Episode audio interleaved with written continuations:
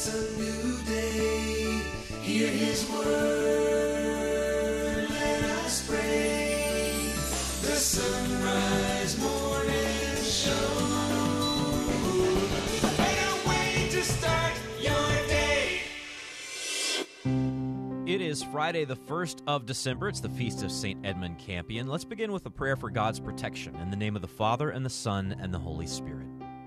O God, you are the preserver of men and the keeper of our lives. We commit ourselves to your perfect care on the journey that awaits us. We pray for a safe and auspicious journey. Give your angels charge over us to keep us in all our ways.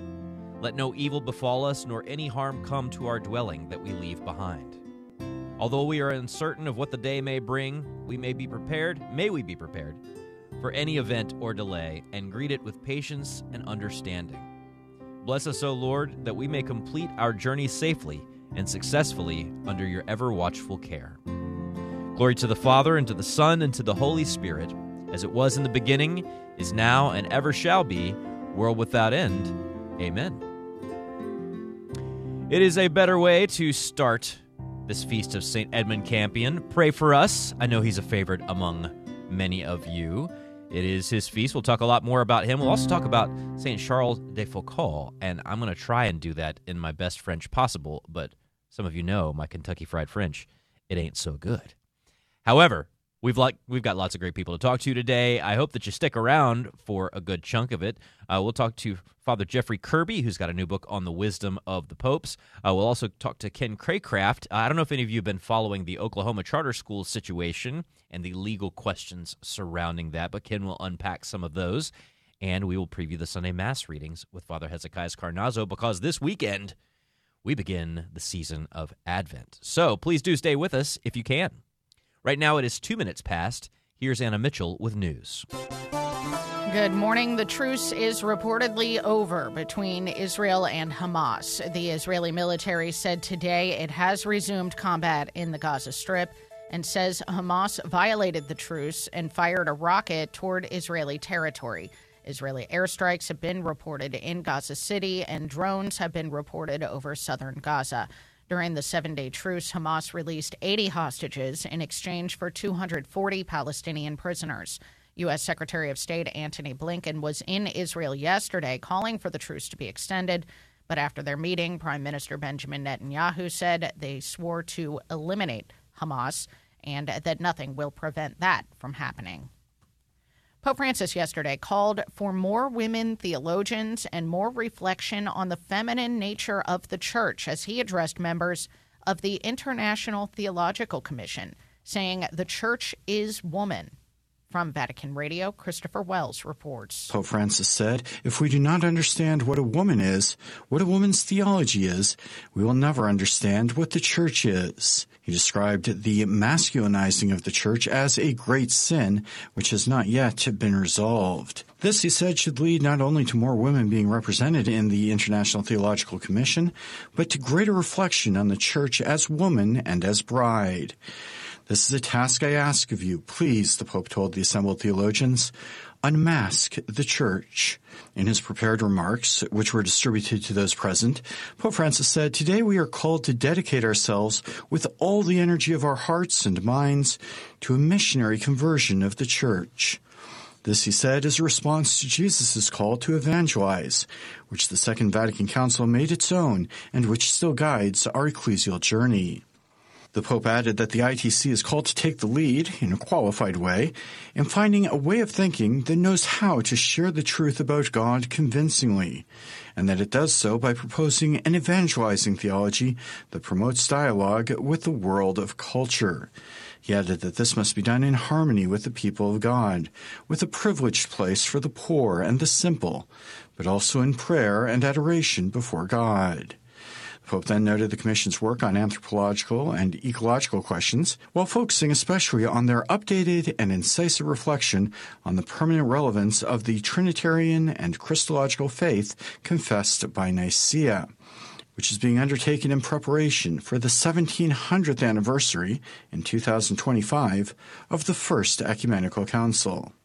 I'm Christopher Wells. The United States is poised to extract more oil and gas than ever before in 2023. The latest federal government forecast shows a record 12.9 million barrels of crude oil, more than double what was produced a decade ago, being extracted in 2023.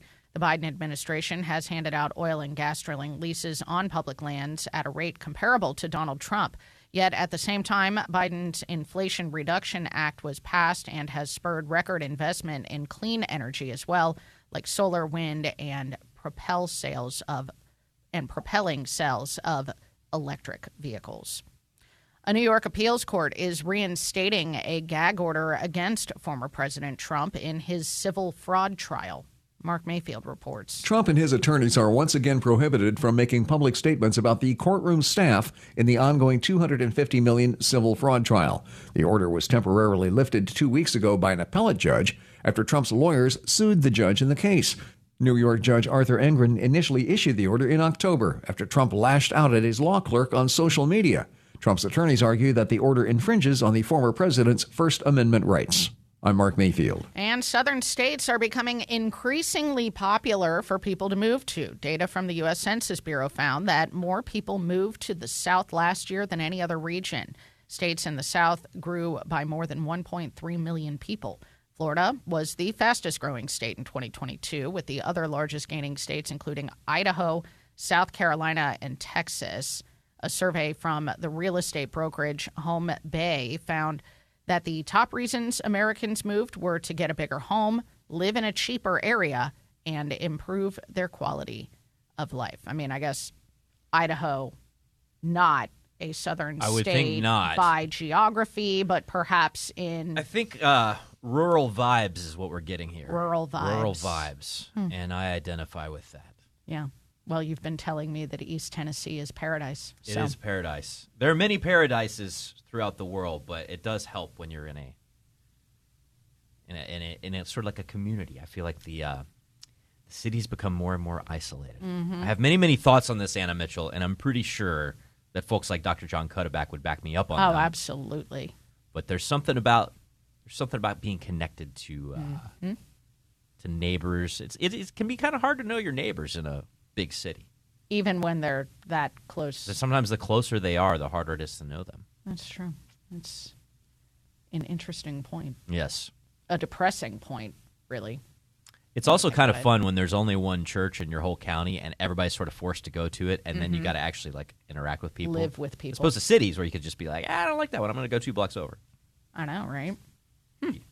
There are I have many theories on this, many many theories. Well, we got time. It's good to see you here. It is good to be here. I hope people are watching the live stream. Matt sitting in the studio. Yeah, I'm uh, I'm trying to figure out how this is supposed to look and if I'm doing if I'm doing things right. It's uh, your your camera's over here. my camera's over there. yeah. Nobody on the radio knows what you're talking about. I But uh, it, it has been very interesting to see. You know, all this stuff that I've been doing, I've been doing from like my little studio office space, which is a, a very much a multi-purpose, Room. you know, st- sound stage Yeah. slash office slash podcasting slash email center that is about ten feet by ten feet. Yeah. So yeah, it's been. Well, welcome to the palatial estates of the Sunrise Morning Right. Show. I keep forgetting some people do radio in actual radio stations. I know, right? in this podcast world. No, it's nice fun. to have you here. Got to uh, hang out at the uh, the Mitchell Bed and Breakfast, Yeah. which was nice. See Mm-hmm. the family. Um, it was Annie's dad's birthday yesterday, Yeah, so we So got, got some, some cake and special ice dinner, cream. cake and ice cream. It was great. so I brought some local like Maryland, like a very small token of Maryland appreciation, but I neat. forgot to get it out last night. Oh, okay. I'll, I'll, I'll get it to your to your family. I should give it to your dad as a belated birthday present. oh, perfect. Yeah, he'll like that. Yeah. Totally. So Totally. we got two saints on the calendar today. Yeah. Did you have one that you wanted specifically to focus on first? Because you got some good, I mean, real good options. Okay, so next hour we're going to be uh, welcoming Amy Welborn back to the program to talk about Charles de Foucault, who has Thank you for saying that so I don't have to. oh, you're welcome, um, who has just a really interesting story that brings up interesting thoughts um, that Amy will share. So I think we should talk about Edmund Campion Why not? And a happy feast day to the folks at St. Edmund Campion Academy and here all in Cincinnati. Yeah. and all who have any kind of background uh, in Anglicanism before Mm-hmm. becoming Catholic. Uh, This is uh, this is a guy who is often invoked in those conversations. Saint Edmund Campion. Uh, well, his family converted to Anglicanism, and he was going to continue down that path. Uh, and you know, was actually a fairly well respected people in his circles, uh, but he decided he was going to leave it all behind. Uh, fled the continent because that's what you had to do if you wanted to become a Catholic priest at the time.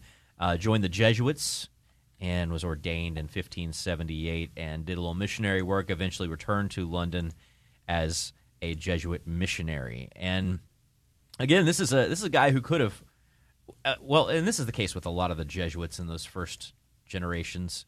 They probably could have been anything in the world, but they decided to be Jesuits. And most of them decided to do something kind of missionary. Some people Yeah. did stuff in the classroom and in education, but a lot of them decided to be missionaries. And Campion came back. Um, he had to work undercover a little bit. Uh, he is probably best known in terms of his writings for Campion's Brag, which was kind The of like this reasons. this uh, manifesto as to why England should return to uh, to union with Rome. And uh, some people read it, they distributed it, uh, but it also made some people mad and got him arrested, imprisoned, uh, thrown in the Tower of London, and eventually eventually hung, hung, drawn, and quartered, which is something they do not just to uh, punish you, but also to make anybody watching think it would be a bad idea to be a Jesuit and a missionary. Yeah. Uh, but it turns out when you martyr somebody, it sometimes has the opposite effect. And uh, his life actually inspired a whole lot of people. Yeah, So- wasn't isn't there a story was is, was it Campion whose was it his blood Oh, fell on the face of oh gosh. if Stephanie Mann was here, she could be. Stephanie Mann is probably Yes. pulling her hair out right now that I cannot remember the name of the martyr who was not Catholic when he was standing in the crowds watching the martyrdom of Edmund Campion. Henry Walpole. It was Henry Walpole. Uh, so he was 23, uh, and he was a well educated Englishman, went to Cambridge. He was there in December, and uh, while watching Campion's execution, some of Campion's blood splashed on him, and uh, he uh, he left. The he blood of all the martyrs and became a Jesuit. is literally Uh, and then the he came the back church. uh, as I'm reading through this story. So Walpole uh, came back and was serving English exiles uh, for a little while, and then ended up becoming uh, basically like Campion in every way. Uh, he was hung, drawn, and quartered in uh, 1595, 14 years after Campion. Uh, Campion's blood splashed upon him. Wow, wow, wow. But these things echo, right? They echo through time. That's why uh, when we tell the stories of what's happening in Nicaragua and this imprisoned bishop uh, down there and all the horrible things that are happening under the Ortega regime, or when we talk about um, in Nigeria all the horrible things that are happening, and especially uh, pray for places like Nigeria as Christmas approaches because these are the times when the Yeah. enemies of the church tend to target Yeah. uh, these fellow believers. Iraq, Um, the Holy Land. the Holy Land for sure. Uh, you never know what these martyrdoms are doing on the local level. I mean, we hear them as news stories, Mm-hmm. but we can't read the souls of the people who are witnessing these things firsthand. Even the persecutors, Yeah. or in the case of Walpole, the, the cal- casual observers, yeah. right? Um, who could not be casual observers after they saw what happened. Absolutely. It's such a it's such a good point because yeah, we we look at these stories and we we uh, particularly here on the morning show um, I try to to follow and and cover those stories as much as possible to keep our listeners aware of what is going on in the global church to know what is happening to the body of Christ because if one body one body part suffers we all suffer right? And so we need to be aware of those things and pray for our brothers and sisters. But this is an excellent point that we should be praying for all those around as well that this is to not just pray that persecution ends because i think that's a good prayer but to be praying that in the midst of this persecution that the Lord is working, that the Lord continues to work, that that the blood of the martyrs continues to be the seed of the church. Well, Christianity, we got a different end game than a lot of other worldviews. So our end game is not to defeat our enemies. Our end game is for our enemies to join us at the heavenly banquet after having Exactly. converted. Exactly. So- the defeat of our enemies is actually for them to join us at the we, table uh, of the Lord. We, our goal is like, even if you, whether you're uh, in combat with an enemy or whether you're having like weird extended relationships and conversations with the enemy, the goal is always community and communion. So exactly. Which is why we talk about how, you know, nobody ever gets converted by losing an argument that's true. with you. Well, actually, so as I always say, losing an argument with God. people don't convert because they lost an argument with you. They convert because they lost an argument with God. Yep. And there you have it. And there you have it. Let's check on weather for the nation. Rain, perhaps a few thunderstorms across the lower half of the Mississippi Valley, Midwest, Tennessee Valley, and deep south early in the day. We drove through some of that on the way to work. Yes, we did. Uh, there could be a thin ribbon of wet snow or a mix of snow and freezing rain from parts of the Central Plains and mid Mississippi Valley into the upper Midwest and Great Lakes. Rain and thunderstorms across the eastern seaboard through the afternoon and evening, a few strong to severe ones along the central Gulf Coast. Uh, also, a thin region of wintry precipitation from the upper Midwest and Great Lakes to the interior northwest or northeast, northwest. Who knows? Never didn't even know that place existed. Rain will soak western areas of Washington State and Oregon. Rain and snow across the interior northwest. Snow in the Cascades and Rockies. A few areas quiet in the north central U.S. and most of California. And that is your geography lesson for a Friday. Got headlines after this. It's 16 minutes past the hour. Support is for Medi-Share. So, right now may be the perfect time for you to rethink how you pay for health care. And here's why. Not only is it open enrollment for a lot of people, it's also a time you can join Medi-Share and save even more than usual. For many families, switching to Medi-Share saves about $500 a month, which is a game changer for a lot of people. But what's more, they like it. Medi-Share has double the member satisfaction rate compared to health insurance. Double. Medi-Share is a proven thing too. For over 30 years, it's a Christian community of more than 400,000 members. And here's the thing too if you join before December 15th and you mention the promo code SHARE, you'll get another $150 savings. So I'll give you the number here in a second, but just call. You'll get a price within two minutes. And remember, the deadline is December 15th. So call now and you'll save even more. Here's the number 844 55 Bible. That's 844 55 Bible. 844 55 Bible.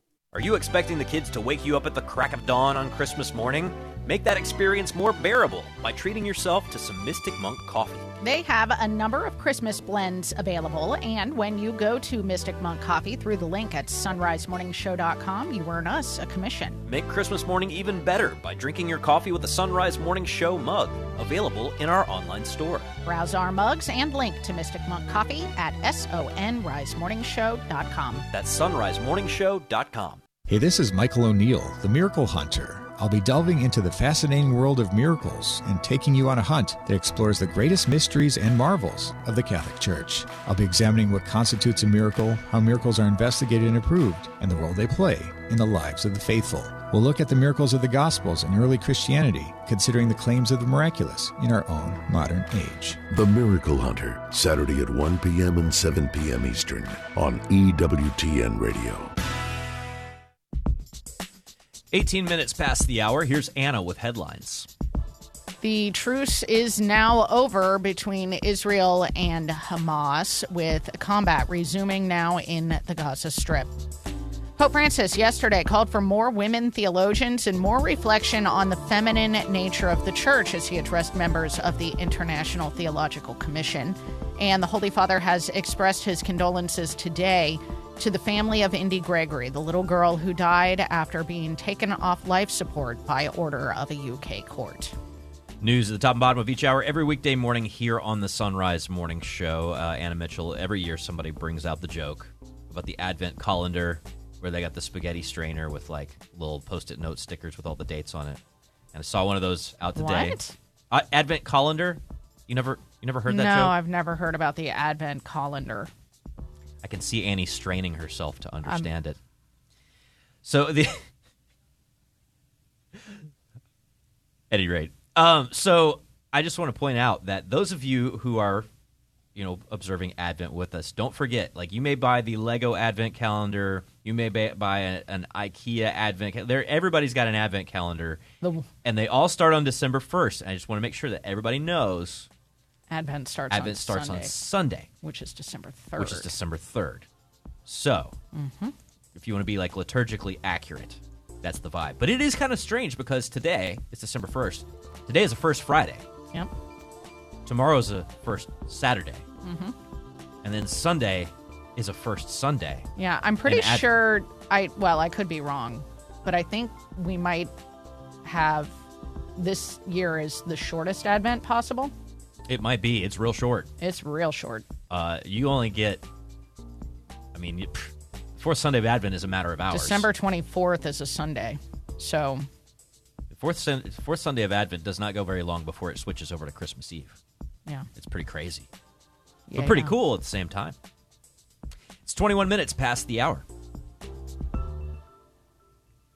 For more than two decades now, Sacred Heart Radio has sought to be a light in the darkness, and we need your support to keep our lights on. We are committed to giving a voice to the voiceless when the rest of the media seeks to silence them. And there are those who would love for Sacred Heart Radio to go silent, but we are not going anywhere. Be generous like St. Nicholas was generous and help us raise $60,000 on his feast day, Wednesday, December 6th. But you don't have to wait until St. Nicholas Day. You can give right now at sacredheartradio.com. Support for Sacred Heart Radio is from Molly Maid of Westchester. Insured, screened, and drug free employees deliver service with a 100% satisfaction guarantee. 1 800 Molly Maid or at mollymaid.com. Molly Maid, a clean you can trust. Support for Sacred Heart Radio is from Central Fabricators. Central Fabricators is currently seeking welders for their ASME code fabrication shop. They're looking for hard-working professionals who enjoy meeting challenges and surpassing customer expectations. Candidates are required to have experience in fit up and welding. This is long-term employment in a secure, rewarding full-time career with a four-day work week, health care and dental benefits, and paid vacations. More information at centralfabricators.com. That's centralfabricators.com. Why wait in endless lines at the pharmacy when Brosart Pharmacy, a proud supporter of Sacred Heart Radio, can fill your prescriptions in a timely manner with high quality? Brosart Pharmacy, fast, friendly service without the wait. 513 941 0428. I'm Bill Torbeck of Tri State Abrasive and Tool Company, proud to support Sacred Heart Radio. We strive to provide the highest quality diamond and CBN products manufactured by privately owned companies, enabling us to provide prompt and personal service and you to avoid the unnecessary cost and frustrations of dealing with bureaucracies. Find us online at theabrasiveone.com. That's the number one. Theabrasiveone.com. The Abrasive this year.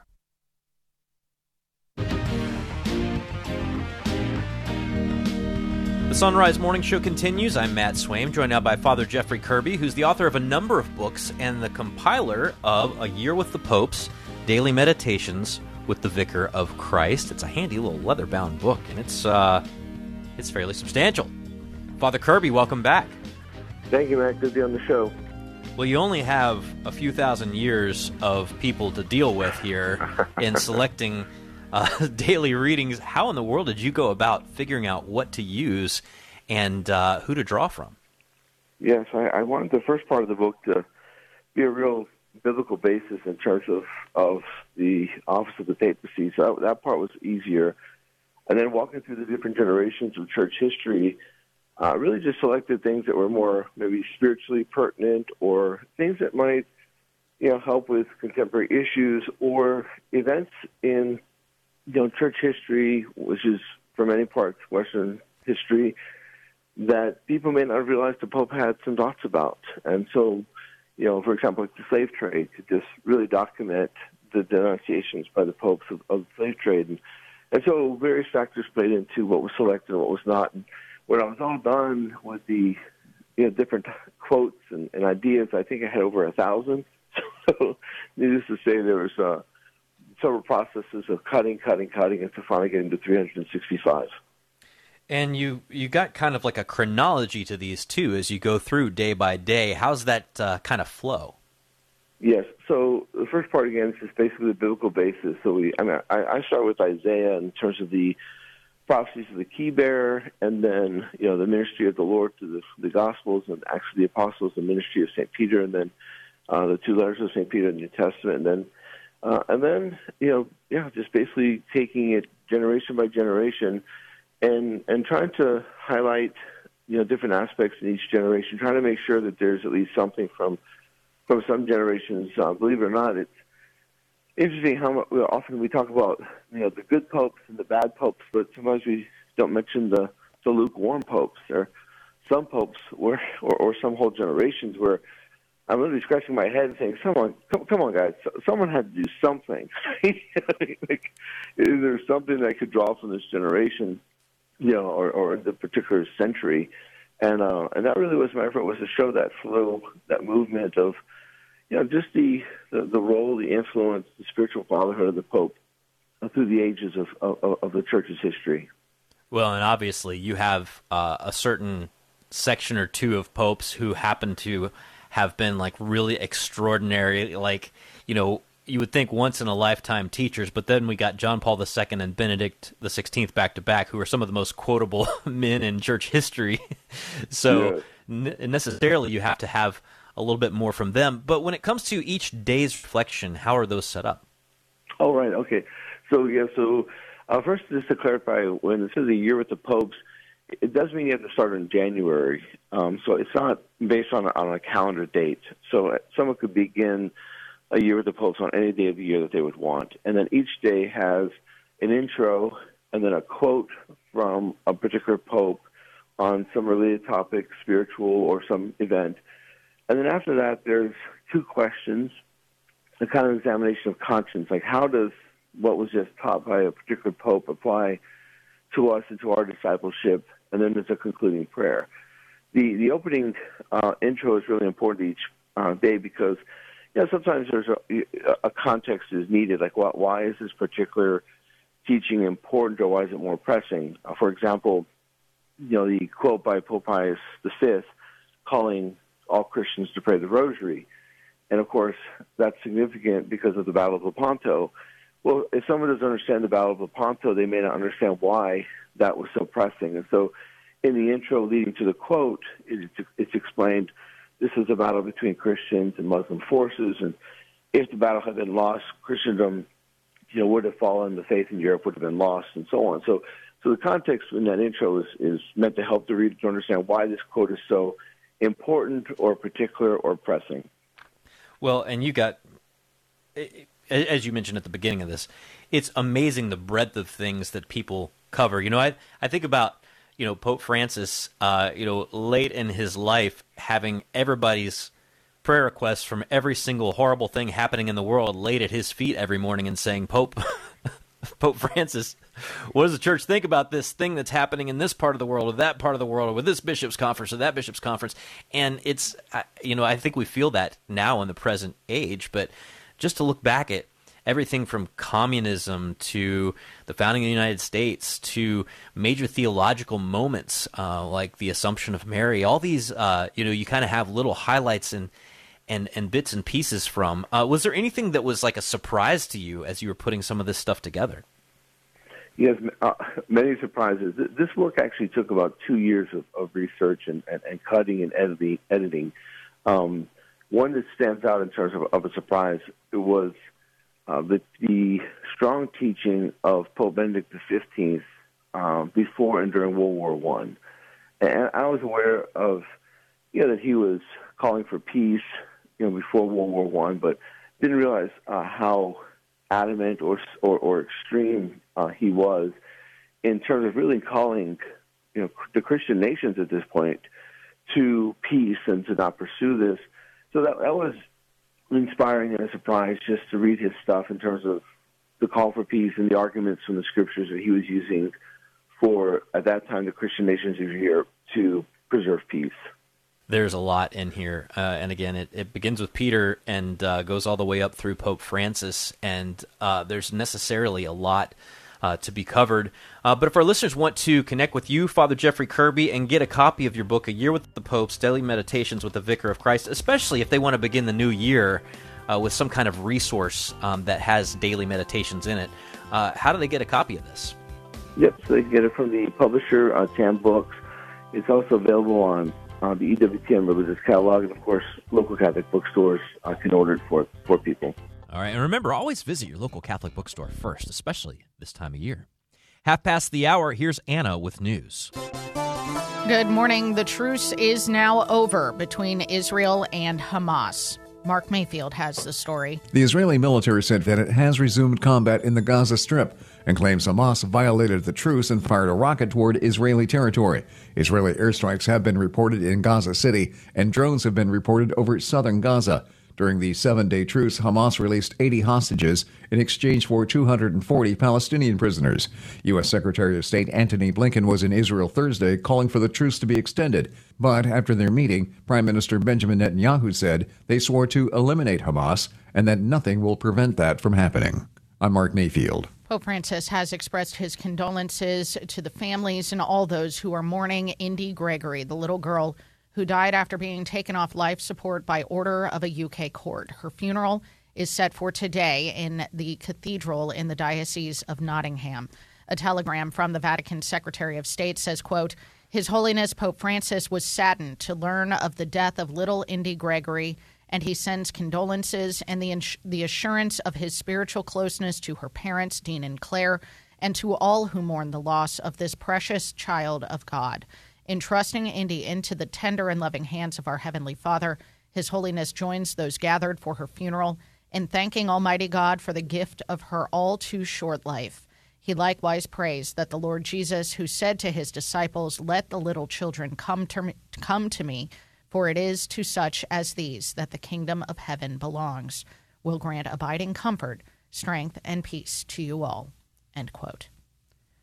The Vatican announcing today that the Vatican Secretary of State will be delivering on the Pope's behalf his address to the COP28 summit in Dubai. A statement from the Holy See Press Director, Matteo Bruni, says I can confirm that Cardinal Secretary of State Pietro Parolin will lead the Holy See delegation already present in Dubai for COP28 to deliver on Saturday, December 2nd, the contribution that the Holy Father would have liked to pronounce. End quote.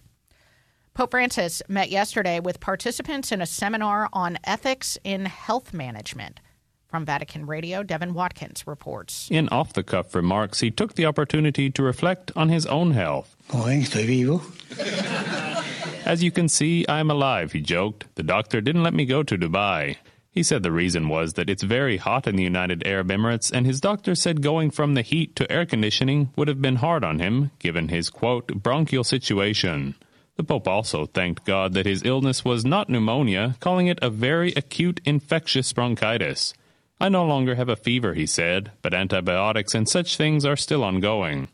Pope Francis then turned to the topic of health in general and the importance of caring for it. La salud es fuerte y frágil. Health is both strong and fragile, he mused, noting that when a person is healthy, we say, wow, what health that person has, so resilient, so strong.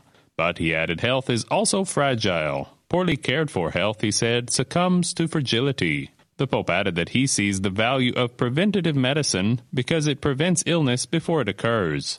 He expressed his appreciation for the seminar on ethics and health and said people should both seek medical solutions when they are ill and preserve their health when they are well. Pensar sobre el bien de la salud. Not only seeking medical and pharmacological solutions, but also caring for health, thinking about how to preserve that good, he said, repeating not just curing, but preserving. The Pope has been recovering from a pulmonary inflammation since Saturday when he underwent a CT scan to properly assess his medical condition amid flu symptoms.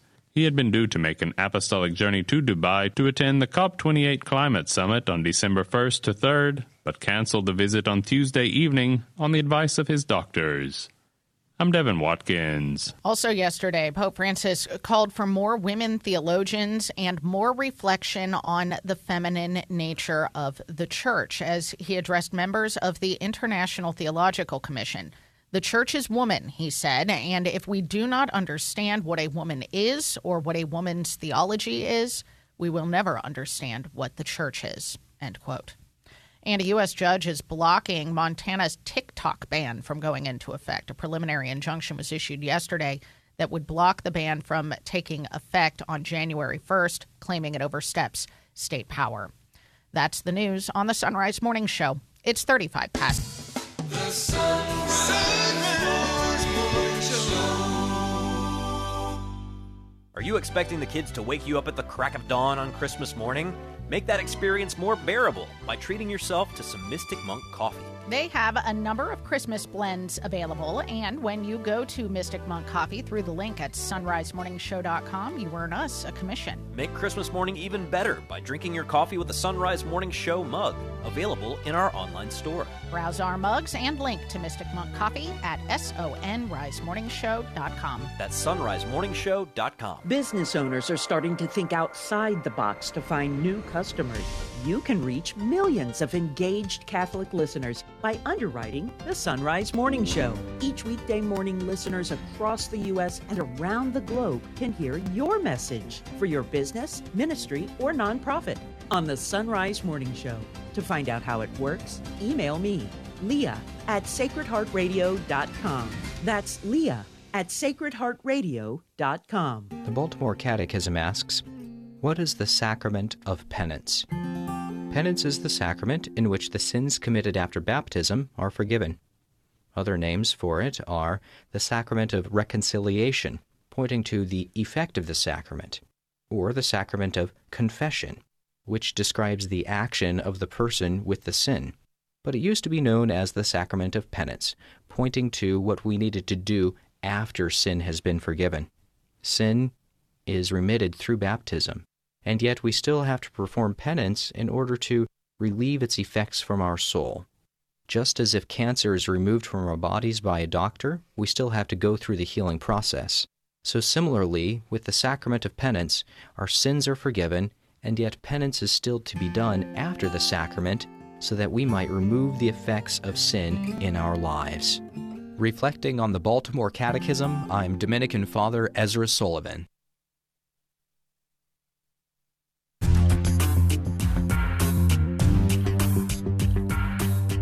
It's 37 minutes past the hour. You're listening to the Sunrise Morning Show on the EWTN Global Catholic Radio Network. Happy to have you along with us. Happy Friday, everybody.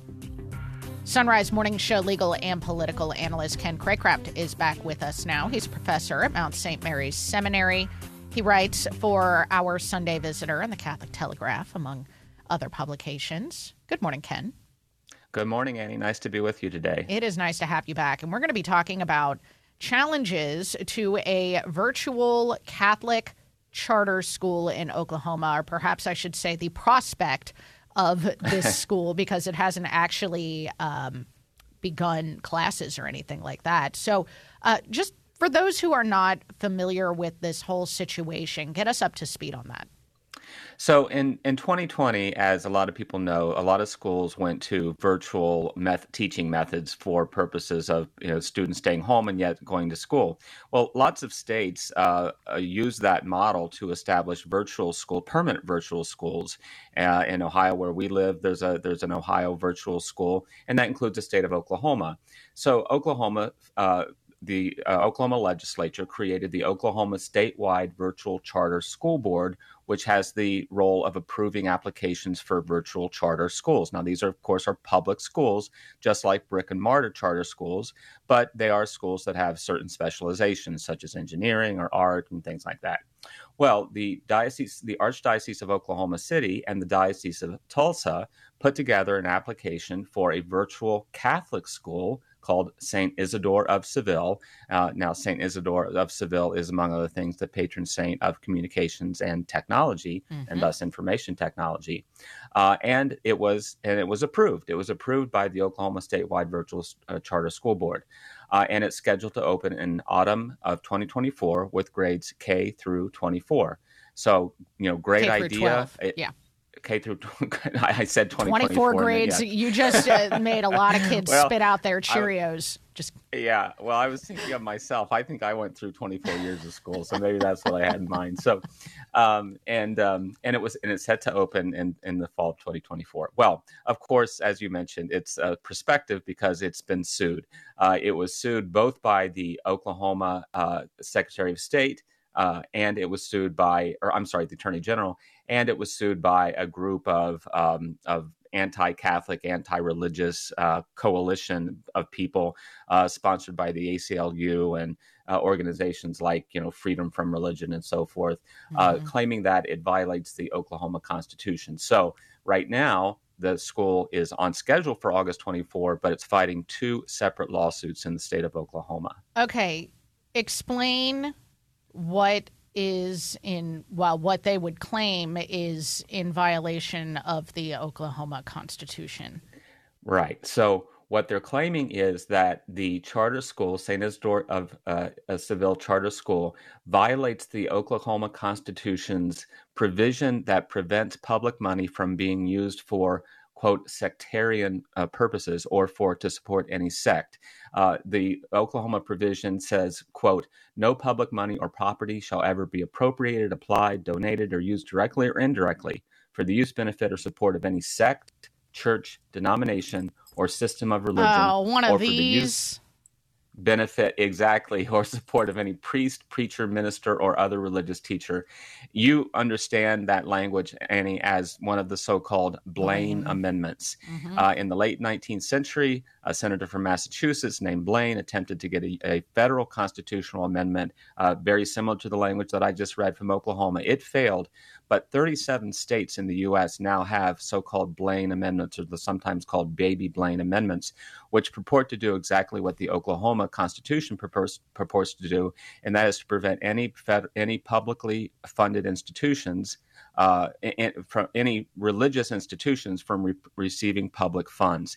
And both of the uh, lawsuits that have been filed, one by the Oklahoma Attorney General and one by this group of anti-Catholic um, whatever, uh, uh have claimed that it violates the it violates the Blaine Amendment and therefore it would cause the, the state of Oklahoma to favor religion, to, to, to teach religion in schools, to use tax dollars to force people to uh, to support religious beliefs that they don't believe, et cetera, et cetera. So that's the state of it. And as for example, for example, uh, the attorney general said quote oklahomans are being compelled to fund catholicism and he says quote that's a gross violation of our religious liberty uh, because it's using tax dollars to support uh, uh, oh, allegedly oh, sectarian education. Well you know i laugh because that just sounds ridiculous to say that it violates religious freedom to support a religious organization of any kind. Um, but at the same time um, you think about well, I've been taking this Catholic political thought course and have been reading, um, you know, the popes um, and and their their social encyclicals,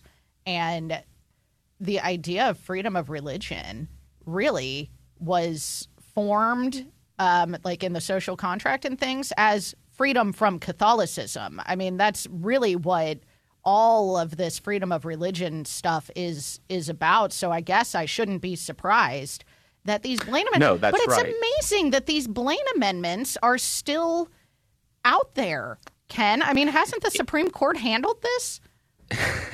Well, what's interesting about uh, this, what the Supreme Court has done in recent years with very similar kinds, of cases, is that it has, thankfully, uh, consistently ruled in favor of such organizations and has struck down lawsuits or or, or uh, has reversed lawsuits that have gone against these religious organizations without expressly invalidating the Blaine Amendment of the state of which it was on which it was uh, under which it was applied. so, for example, in the, this case is most like a case from Montana from a few years ago, which mm-hmm. we discussed on the air, called Espinoza versus Montana Department yeah. of Revenue. Now, that case was slightly different because the schools were not uh, charter schools; they were private schools and they weren't directly funded by the federal treasury or the state treasury. They were uh, it was a tax uh, program whereby you could make a $150 donation to a private school and get a direct tax credit when you filed your state oh. income tax. Is this going to so happen it, in it, Ohio now? Because this is, this well, is something that, that's going that, on in Ohio currently. Right, and I think and I think that that might be, and even uh, well, let me finish that. Sure, then. go on. So yeah, sorry. Espinoza. So yeah, so yeah, so a group of parents, similar group, ACLU and so forth and so on, sued the state of Montana, saying that this violated their Blaine Amendment. The Supreme Court, by a vote of five to four, uh, said that if Mon- Montana does not have to establish this tax program, but if they do t- establish the tax program, they may not discriminate against a school Right. because of its religious opinions, and therefore they may not deny the tax credit to a person who donates the $150 to a religious private school. And therefore, the uh, program in Montana was upheld by the United States Supreme Court. This case is very similar to that, Annie, with one wrinkle. In fact, it's almost identical. Uh, th- there are two wrinkles, but but those are not really significant for purposes of the analysis. One difference, of course, is that these are not um, uh, uh, private schools, but rather public charter schools. So Saint Isidore is actually a public school, Right. and the second is that it doesn't involve a, a tax credit for making a donation to the school, but rather funds the school directly from the Oklahoma Treasury. Um, so I think that based upon the Espinoza case from Montana, if this case gets to the Supreme Court, and it very well might, that the news is going to be good for Oklahoma and bad for the anti Catholic bigots. And you're Mhm. exactly right, Annie. The Blaine Amendment in 1868 that was originally proposed was not for the purpose of, re- of eliminating religious education in schools. It, as long as it was Protestant religious education, public schools in the 19th century were effectively Protestant schools with Mhm. Protestant prayers, opening with prayer, Mhm. Bible readings, and so forth. The purpose of the Blaine Amendment was to prevent money from going to private Catholic, schools, which had begun to uh, emerge uh, ap- after the massive immigration from Ireland, Italy, and Germany after the Civil War. And these cases are very similar. So I think that it's going to be good news for Oklahoma if it gets to the Supreme Court. It might not get that far because the lower courts might say there's no point in going further because the Supreme Court has spoken in Espinoza, and this and this school is going to stand. All right. And you can read more about it in a forthcoming piece at our Sunday Visitor, which is linked at sunrisemorningshow.com. Ken Craycraft, thank you. Thank you, Annie. All right. It is 14 till. Father Hezekias Carnazzo joins us next. I have been a school sister of Notre Dame for 72 years. Most senior Catholic sisters, brothers, and religious order priests serve for years with little pay. I always taught the primary grades, and I loved it. Today, hundreds of religious communities lack retirement funds. Your gift to the Retirement Fund for Religious helps provide medications and care. Please give to those who have given a lifetime. Thank you, and God bless you a hundredfold. Donate at your local parish. Do you feel as though life is flying past you? Are you desperate for a way to find moments of peace and quiet? Lord, Teach Me to Pray, the free Ignatian Prayer Series will open your heart to His voice, to the peace you're seeking, and the only love that fulfills the human heart Jesus. God is calling you to true joy, knowing Jesus personally.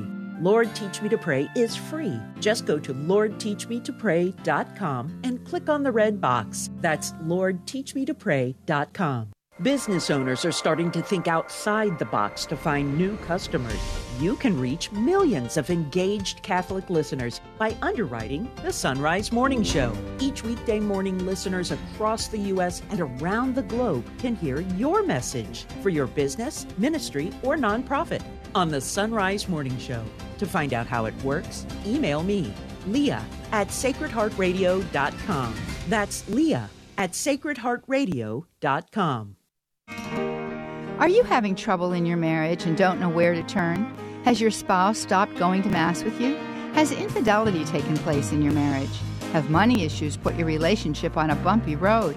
Do you have issues with your in laws? Hi, I'm Janet Williams. Join me and my husband, Jack Williams. We talk about marriage and how we are to lead our spouse to the faith. It's Marriage Monday on Women of Grace, Monday at 11 a.m. Eastern on EWTN. I'm spiritual, but do I have to be religious? Join me, Dr. David Andrews, as we answer your questions on Call to Communion today at 2 p.m. Eastern. Now, back to the Sunrise Morning Show. Back with us now on the Sunrise Morning Show to preview the readings for the first Sunday of Advent. What? Is Father Hezekias Carnazzo from the Institute of Catholic Culture. Good morning, Father. Good morning. We have arrived. It's launch time, Annie. It is launch time. I can hardly believe that we're now looking ahead to the Advent season. But I'm a little bit confused, Father, by the readings that we have. And I'm hoping that you can dr- address this just in general to kick us off because these readings don't sound very like I don't know, Christmassy or Adventy. Um, Mhm. the the reading from Isaiah. I mean, I know Isaiah is associated with Advent, but not exactly a reading that uh, that I think about when I'm thinking of you know the Wonder Counselor, God Hero, God with us kind of thing. And the Gospel, when we get to that, really doesn't sound like Christmas either. So what's going on here? Yeah, so it, it's Isaiah 63, in, in which we hear these words Why do you let us wander, O Lord, from your ways, and harden our hearts so that we fear you not? And then he says, Would that you would rend the heavens and come down. Behold, you are angry, and we are sinful.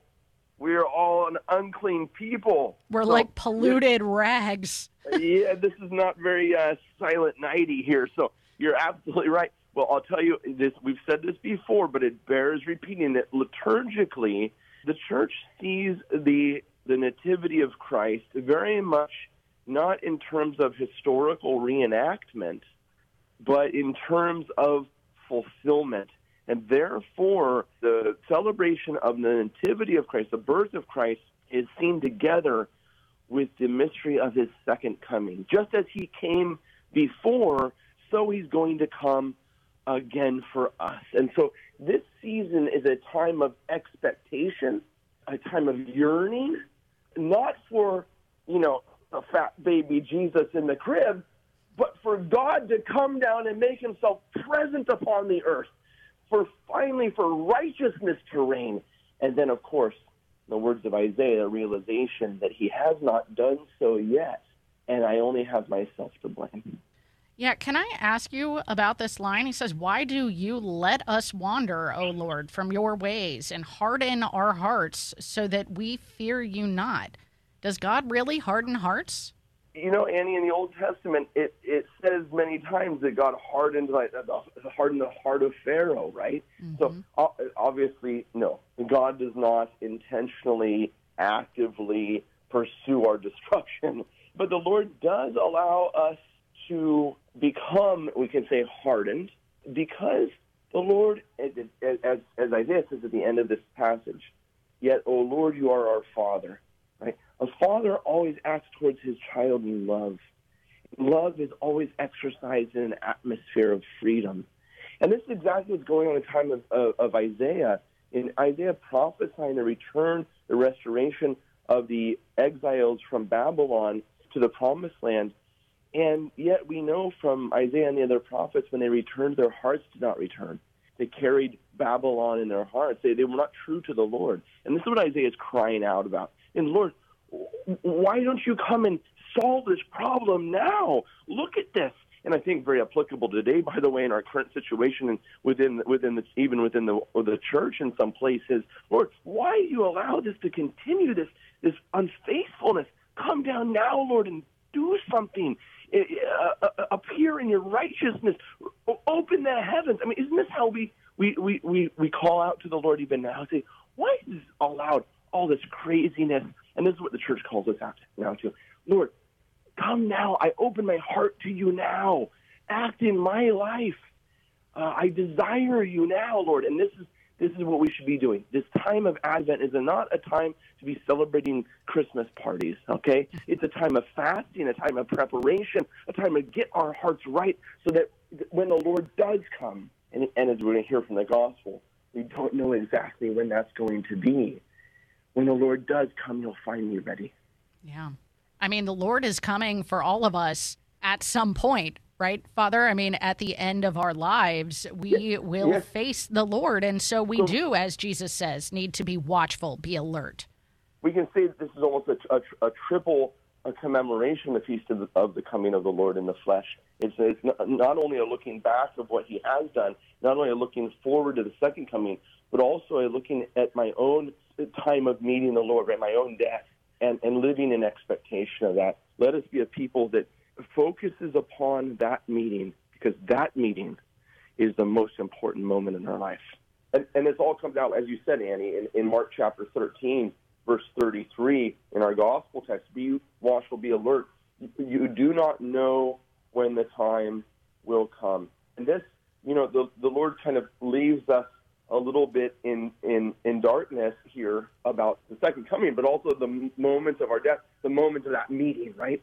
St. Athanasius says, For who, if they knew the day or of the end, would not disregard the interval? But if ignorant, would they not be more ready day by day? Again, uh, while, while the world has their parties and so forth, let us be a people that is watchful and alert. Yeah, and so, Father, I mean, I think that that comes out so beautifully in the responsorial psalm that we have for this weekend Psalm 80 Lord, make us turn to you. Let us see your face, and we shall be saved. Hmm. Yeah, and the next line, O shepherd of Israel, hearken, hear us, Lord. From your throne up, upon the cherubim, shine forth, rouse your power, come to save us. This is the call of the Christian during this Advent season. But, but obviously, we don't invite people to our homes when our homes are not prepared to receive them. So let our let us get the home of our heart in order during this time. Again, a time of fasting, a time of prayer.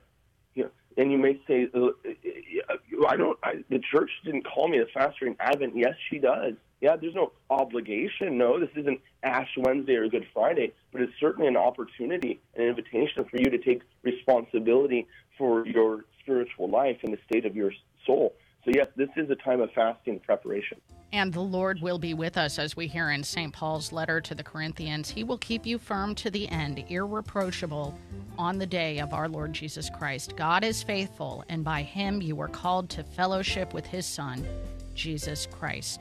Our Lord. We've been talking to Father Hezekias Carnazzo. And Father, I know the ICC has any number of resources to help prepare our hearts. Where can uh, listeners check out what's going on for Advent at the ICC? Oh, we've got lots going on, and all free of charge. Uh, faith formation, get our hearts ready. Instituteofcatholicculture.org. Come over, check us out. Instituteofcatholicculture.org. And you can find that linked at sunrisemorningshow.com. Thank you so much, Father Hezekias. Go watch our Bible study on this. Like candles. Got another hour of the Sunrise Morning Show coming up after a quick break. It's 3 till.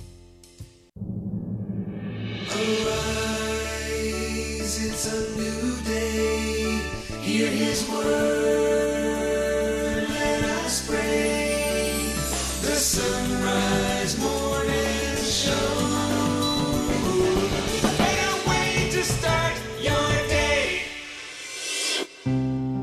It is Friday, December the, the 1st. I almost called it the 3rd. Advent is December the 3rd. That's on Sunday. But let's pray since it is the feast of St. Charles de Foucauld, his prayer of abandonment. In the name of the Father, and the Son, and the Holy Spirit.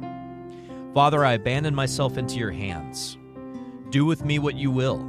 Whatever you may do, I thank you. I am ready for all. I accept all. Let only your will be done in me and in all your creatures. I wish no more than this, O Lord. Into your hands I commend my soul. I offer it to you with all the love of my heart. For I love you, Lord, and so need to give myself, to surrender myself into your hands without reserve and with boundless confidence, for you are my Father. Glory to the Father, and to the Son, and to the Holy Spirit, as it was in the beginning, is now, and ever shall be, world without end. Amen. St. Charles de Foucauld, pray for us. St. Edmund Campion, whose feast is also today, pray for us. It is the Sunrise Morning Show. I'm Matt Swaim. Anna Mitchell has news. Paul Lockman at the controls. And Travis has a video feed up and running in the show notes at sunrisemorningshow.com. You can actually see me and Annie in the same room today because I'm here for a talk that we're giving tonight uh, at a school about a thing. Got to see a guy about a thing. Up this hour, Amy Welborn will talk more about St. Charles on this his feast day. We'll also connect with Bobby Schindler from the Terri Schiavo Life and Hope Network and look ahead to those Sunday Mass readings, the first Sunday of Advent. Purple One is going to get lit. And Father Jonathan Duncan has some reflections on those readings to share at the end of the hour. So please do stay with us if you can. Right now, it is two minutes past news of service of Central Fabricators and centralfabricators.com. Here's Anna Mitchell. Good morning. Israel and Hamas have ended their seven day truce. The Israeli military said today it has resumed combat in the Gaza Strip and says Hamas violated the truce when it fired a rocket toward Israeli territory. Israeli airstrikes have been reported in Gaza City, and drones have been reported over southern Gaza. U.S. Secretary of State Antony Blinken was in Israel yesterday calling for the truce to be extended.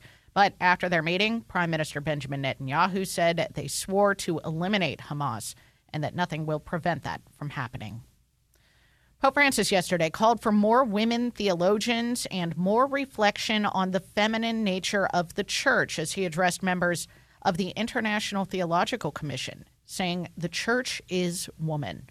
From Vatican Radio, Christopher Wells reports. Pope Francis said, If we do not understand what a woman is, what a woman's theology is, we will never understand what the church is. He described the masculinizing of the church as a great sin, which has not yet been resolved. This, he said, should lead not only to more women being represented in the International Theological Commission, but to greater reflection on the church as woman and as bride. This is a task I ask of you. Please, the Pope told the assembled theologians, unmask the church. In his prepared remarks, which were distributed to those present, Pope Francis said, Today we are called to dedicate ourselves with all the energy of our hearts and minds to a missionary conversion of the church. This, he said, is a response to Jesus' call to evangelize, which the Second Vatican Council made its own and which still guides our ecclesial journey. The Pope added that the ITC is called to take the lead, in a qualified way, in finding a way of thinking that knows how to share the truth about God convincingly, and that it does so by proposing an evangelizing theology that promotes dialogue with the world of culture. He added that this must be done in harmony with the people of God, with a privileged place for the poor and the simple, but also in prayer and adoration before God. Pope then noted the Commission's work on anthropological and ecological questions, while focusing especially on their updated and incisive reflection on the permanent relevance of the Trinitarian and Christological faith confessed by Nicaea, which is being undertaken in preparation for the 1700th anniversary in 2025 of the First Ecumenical Council. I'm Christopher Wells. Pope Francis has offered his condolences to the family of Indi Gregory, the little girl who died after being taken off life support by order of a UK court. Her funeral is set for today in the cathedral in the Diocese of Nottingham. A telegram from the Vatican Secretary of State says, quote, His Holiness Pope Fra- Francis was saddened to learn of the death of little Indi Gregory, and he sends condolences and the assurance of his spiritual closeness to her parents, Dean and Claire, and to all who mourn the loss of this precious child of God. Entrusting Indi into the tender and loving hands of our Heavenly Father, His Holiness joins those gathered for her funeral in thanking Almighty God for the gift of her all too short life. The Vatican Secretary of State will be filling in for Pope Francis at the UN climate meetings in Dubai. The Holy Father had been planning to travel to the United Arab Emirates to participate this weekend in COP28, but canceled at the request of his doctors after suffering from flu like symptoms and inflammation of the lungs last weekend. The Holy See press director, Matteo Bruni, said, I can confirm Cardinal Secretary of State Pietro Parolin will lead the Holy See delegation already present in Dubai for COP28 to deliver on Saturday the contribution that the Holy Father would have liked to pronounce. A New York appeals court is reinstating a gag order against former President Trump in his civil fraud trial. Mark Mayfield reports. Trump and his attorneys are once again prohibited from making public statements about the courtroom staff in the ongoing 250 million civil fraud trial. The order was temporarily lifted 2 weeks ago by an appellate judge after Trump's lawyers sued the judge in the case. New York Judge Arthur Engoron initially issued the order in October after Trump lashed out at his law clerk on social media. Trump's attorneys argue that the order infringes on the former president's First Amendment rights. I'm Mark Mayfield. And several teams will be battling for spots in the college football playoff this weekend. The action actually kicks off tonight when third ranked Washington and fifth ranked Oregon square off in the Pac 12 championship in Las Vegas. Might be the last Pac 12 game ever, I think. Uh, top ranked Georgia will also be looking to clinch its spot in the playoff when it plays number eight Alabama on Saturday in the SEC championship in Atlanta. Second ranked Michigan battles number 16 Iowa in the Big Ten championship in Indianapolis. Fourth ranked Florida State looks to survive as it faces number 14 Louisville in the ACC championship in Charlotte. And the college football playoff selection show will take place on Sunday with four teams being selected for the playoff. I think next year is when the 12 team playoff begins. I don't know. I was just going to say, and that is your geography lesson for Yeah. today. But I'm pretty sure that, like, the Pac 12 is basically, it has two teams left after this season. So I think Yeah. they're just going to go somewhere What else. time of day is that It's like Oregon State and, Oregon versus Washington. yeah, that's tonight. Okay. Oh, that's, That's tonight. Okay. Oh, for- okay. Never mind. Maybe we can turn it on in the background at the banquet we're speaking at. Maybe so. I was That's just going to say, to I believe. watch. I was hoping it was going to be Saturday night because Washington's purple. I was like, you know, maybe Washington, like, Oh, neat. because they got the yeah. Advent. Bi- bi- it, it won't work. No, The bit doesn't work. doesn't work. Doesn't work. Sorry, Matt. Mm. Today is Friday, December the 1st. Happy to have you along with us here on the Sunrise Morning Show. Check out the video live stream today. Matt in studio. Ladies and gentlemen, it's good to have you, Matt. It's 8 past. With us now on the Sunrise Morning Show is Amy Welborn. She's author of many books, especially books on the Saints, and you can find them and her Charlotte Was Both blog over at amywelborn.com. Good morning, Amy. Good morning. How are you doing, Annie? I am doing fine and excited to talk to you today about Saint Charles de Foucault. Now, for those, first of all, who are not familiar with his story, can you give us an overview of his life? Sure, I can. He was born in 1868 in uh, France and died in 1916. So that's the parameter of his days. Lost his faith fairly early, uh, entered the military, traveled around, spent a lot of time in North Africa, did some geological work in North Africa, and then eventually returned to Europe and found his faith again, or his God found him. And he converted, and he was in part, interestingly enough, inspired by this deep, simple faith of many of the Muslim men and women and children that he met in North Africa. And then he pursued religious life. And what we primarily remember Charles Charles for is his time in North Africa, the fact that he spent the rest of his life in North Africa, Algiers, which at, at the time was of course French territory, living a very simple, intentionally simple life of and a ministry of presence and accompaniment among the ordinary people. And that's sort of how we remember him. He did leave journals and writings, which are very inspiring. But what we, you know, mainly look at him for is this unique mission field and the way that he pursued evangelization, if you want to call it that, which it is, mm-hmm. in that context. Very unique. Yeah, which is what we're going to be talking about today. Of course, he was killed and um, is considered to be a, a martyr for the faith. But I want to talk about what would you say was his philosophy, if you will, his philosophy of evangelization? His philosophy of evangelization was presence. I mean, that's what it was. And he was inspired by the hidden life of Jesus. And this is very clear in his writings and in his actions. He was inspired by the hidden life of Jesus. That period of 30 years where Jesus lived his life of holiness without anybody knowing about it, without any fanfare, without any crowds, right? And so he saw that as his model to pursue holiness and to be present as the you know heart of Christ to be that Christ, that hidden Christ in this population. You know, in the process, you know, that sort of goes against, in a way, many traditional ways of thinking about evangelization. Not all. I mean, it's always a part of mission outreach and evangelization in Catholic thought is that idea that, you know, we don't go impose, we go live, and we suffer with the people, and so on. And so he took that to a kind of a, a level at which made people question sometimes because he didn't emphasize catechesis and all of that kind of thing. He emphasized the hope that people would find Christ in his actions and his love and then be inspired to find out more. Hmm. Right? Yeah, I wanted to ask you about that particular criticism. I mean, do you think that it is is justified criticism, or do you think that that this was an effective way to evangelize in the area where he was living?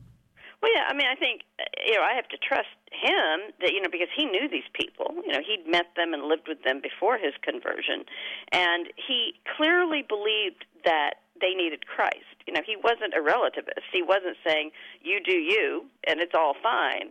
He knew that they needed Christ, but he also knew them and their culture and what he felt was going to be the most effective way. And he did take the long view. He said, "Is my presence here doing any good?" If it does not, the presence of the most holy sacrament certainly does it greatly, because of course he was uh, he had the he was a priest and he had the sacrament in his residence. Hmm. Jesus cannot be in a place without shining forth.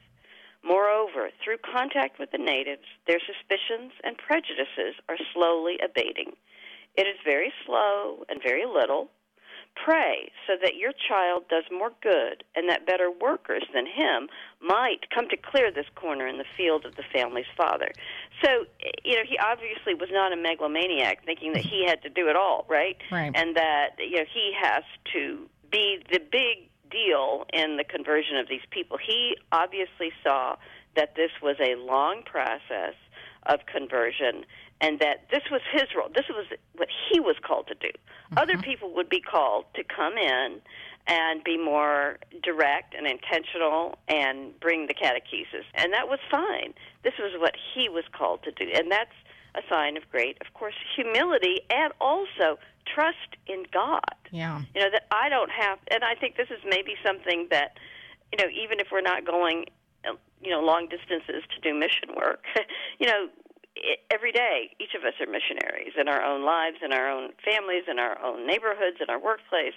And we're sometimes tempted to think, well, we need to do it all. We need to be the you know great evangelizer who does everything in my in the landscape in which I live. But Charles teaches us first of all humility, to know our gifts and know what we are you know capable of doing and, and discerning what God wants us to do, and then also to trust God, that God is in charge.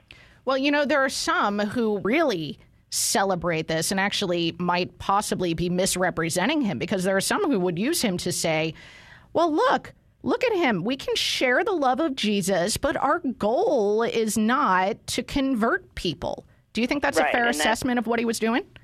No, it's not at all, because as he says very explicitly in his writings, his ultimate goal is the trust that God will bring these people to Christ. He could have become Muslim. He could have been, you know, if he re- if that's what he believed, then he could have just, you know, not converted and just gone and hung out with them and been their friend. Yeah. So no, it's not a fair assessment to say that and to be inspired and to say that a ministry of presence is nothing more than just showing up and hanging out. Mm-hmm. It's with a, you know, always discerning, always discerning, always bringing to prayer, and always being courageous enough to live out the more radical presence of Christ and being willing to speak and to teach when it's necessary. Yeah, read more about it at Amy Welborn's blog, Charlotte Was Both. You can find amywelborn.com linked at sunrisemorningshow.com. Thanks so much, Amy Welborn. 16 past now on the Sunrise Morning Show. We're back with headlines right after this. I have been a school sister of Notre Dame for 72 years. Most senior Catholic sisters, brothers, and religious order priests serve for years with little pay. I always taught the primary grades, and I loved it. Today, hundreds of religious communities lack retirement funds. Your gift to the Retirement Fund for Religious helps provide medications and care. Please give to those who have given a lifetime. Thank you, and God bless you a hundredfold. Donate at your local parish. Support for the Sunrise Morning Show is from Visiting Angels. Visiting Angels provides experienced, compassionate care to millions of aging adults nationwide by keeping them safe and healthy in the comfort of their own home. Whether it's a short break for caregivers or for long term assistance, Visiting Angels provides hygiene, meals, light housework, companionship, and more. And services are available up to 24 hours per day. Visiting Angels, online at visitingangels.com. That's visitingangels.com. Franchise opportunities available. Got a coffee lover on your Christmas list this year? Give them the gift of Mystic Monk Coffee. The Carmelite monks of Wyoming have a number of seasonal blends that would make for a great Christmas morning brew. And when you purchase it, after clicking the Mystic Monk link at sunrisemorningshow.com, you support the monks and the show. If your coffee lover is also a fan of the Sunrise Morning Show, pick up a mug or travel mug for them in our online store. Get a mug and link to Mystic Monk Coffee at sunrisemorningshow.com. That's sunrisemorningshow.com. Carry the faith wherever you go. Watch the EWTN series, specials, events, and news streaming live from anywhere in the world. Streaming is available on the EWTN app for Apple, Android, and Amazon devices. Download the EWTN app at EWTNapps.com today.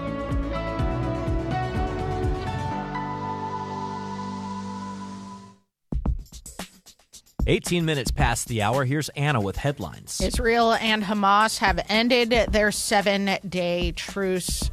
Combat has resumed in the Gaza Strip today. Pope Francis has expressed his condolences to the family of Indi Gregory, the little girl who died after being taken off life support by order of a UK court. Her funeral is today.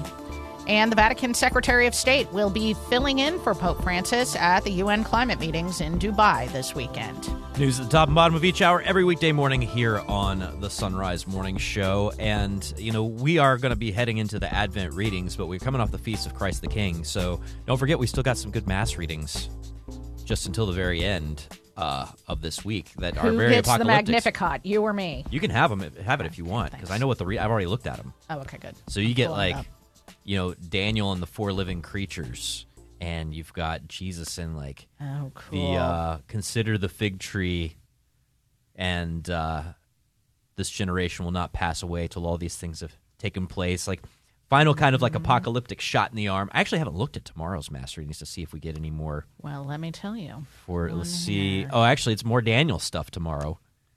Um, and it's actually very very apocalyptic stuff. This is actually stuff that a lot of rapture type of people refer to. This part of Daniel. hmm Well, I mean the um, the readings for Mass on Sunday, in fact, still have more of an an apocalyptic flair, if you will, Sure. than I mean. This is something that I talked about with Father Hezekias um, last hour in our Sunday Gospel reflection, which was you know the the Gospel from Mark, and we're starting in on the year of Mark. By the way, it's Yes, a new true. it's a new lectionary cycle that we begin on Sunday, um, but it's Mark's version of the watch. You don't know when the master of the house is coming. If you don't know much about the difference between the Gospels, Mark's is a very action gospel. Yeah.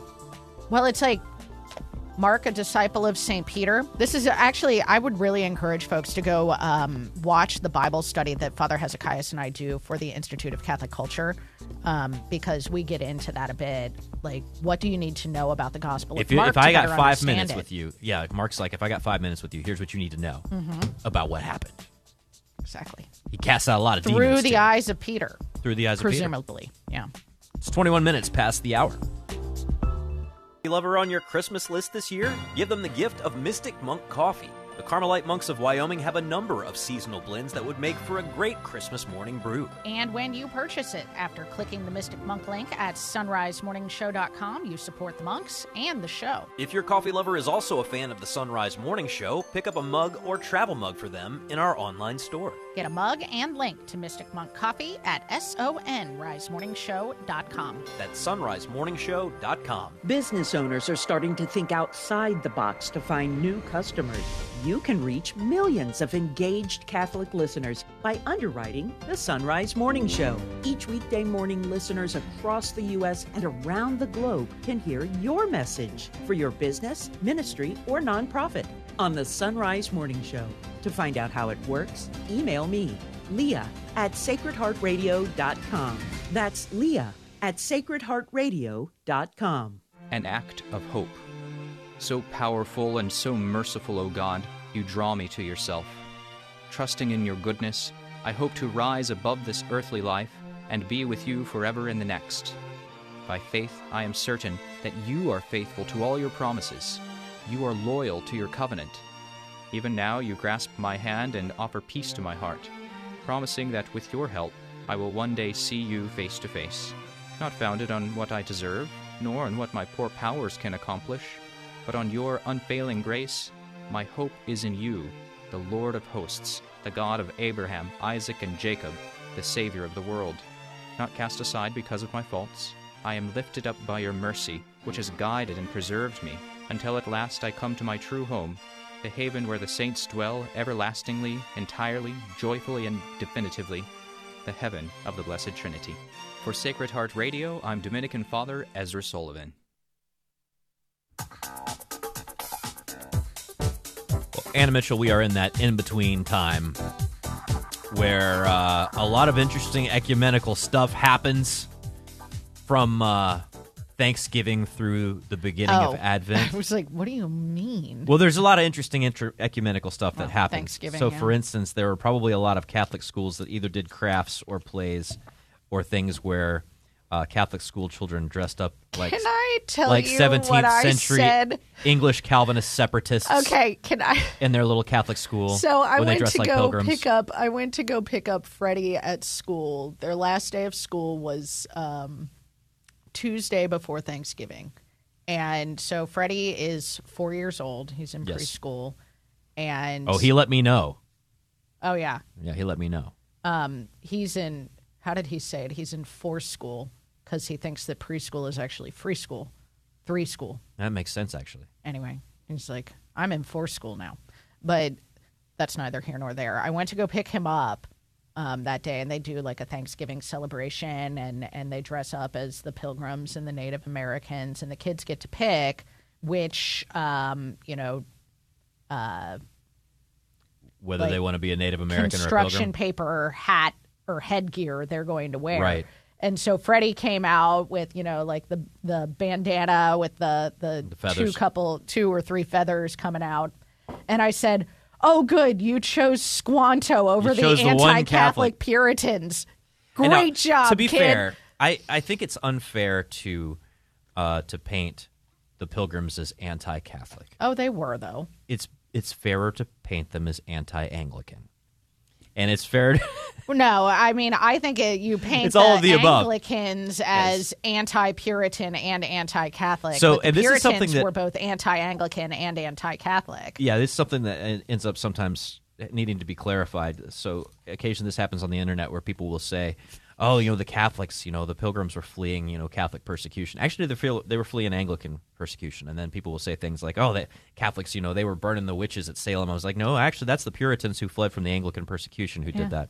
Yeah. So, yeah, just to clarify yeah, some just, history. uh, yeah, just keep that in mind. So while your Catholic school children are dressing up like 17th century English Calvinist separatists, uh, you know, here's also uh, in the other direction, it's an opportunity for your Baptist, you know, local church to start putting statues of the Blessed Virgin out on the lawn. That's true. So, uh, you know, I just find it's a very interesting ecumenical moment. And I'm not saying go ask them unless it just comes up in casual conversation. I mean, don't call up the local Baptist church and say, hey, you guys worship Mary? I saw a statue of you. And, and you, you don't. I, I'm not asking you to do that.